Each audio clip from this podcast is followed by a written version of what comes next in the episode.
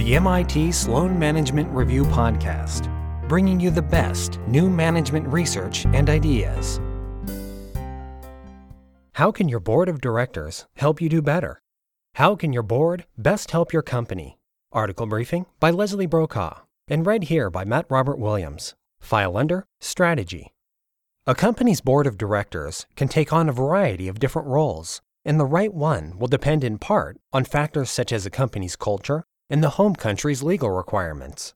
In thinking about how a board can help, a company should also first start by thinking about what it means when it uses the word strategy.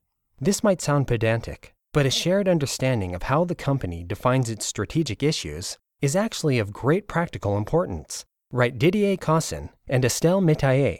Strategy means many different things to different people, and lack of clarity about what it means can prevent management from taking full advantage of competitive opportunities. In How Strategic is Your Board, in the fall 2014 issue of MIT Sloan Management Review, Cossin and Metayer note that there are five ways of looking at strategy. 1. Strategy is planning.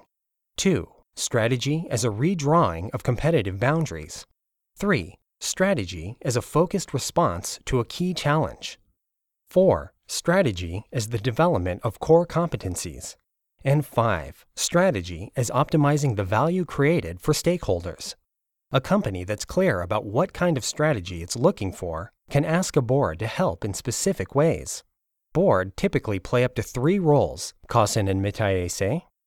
A. The board can be a supervisor, spending most of its time monitoring overall corporate performance and the behavior of the executive team. B. The board can be a co creator, providing big picture industry and managerial vision. And C, the board can be a supporter, lending its credibility and authority both to the company's leaders and to the outside world. Cossin and Metayer's article includes a chart that presents the two lists above as X and Y axes. Depending what a company's approach to strategy is and what kind of role it wishes a board to play, Cossin and Metayer suggest specific ways that a board can add value.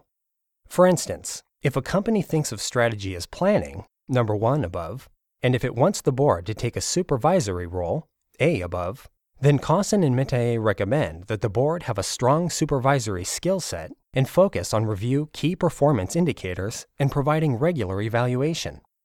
On the other hand, if a company thinks of strategy as a redrawing of competitive boundaries, number two, and wants the board to be a co creator of ideas, B, then the board should possess diverse frames of reference and help executives identify strategic blind spots, go through scenario planning, and conduct an industry convergence analysis. For more about boards and strategy, including a look at the full chart and Cossin and Metayer's thoughts about when a board's role should change, read the full article. This article draws from How Strategic is Your Board by Didier Cossin and Estelle Metayer, which appeared in the fall 2014 issue of MIT Sloan Management Review and read here by Matt Robert Williams. To learn more or read the full version of this article, please visit sloanreview.mit.edu.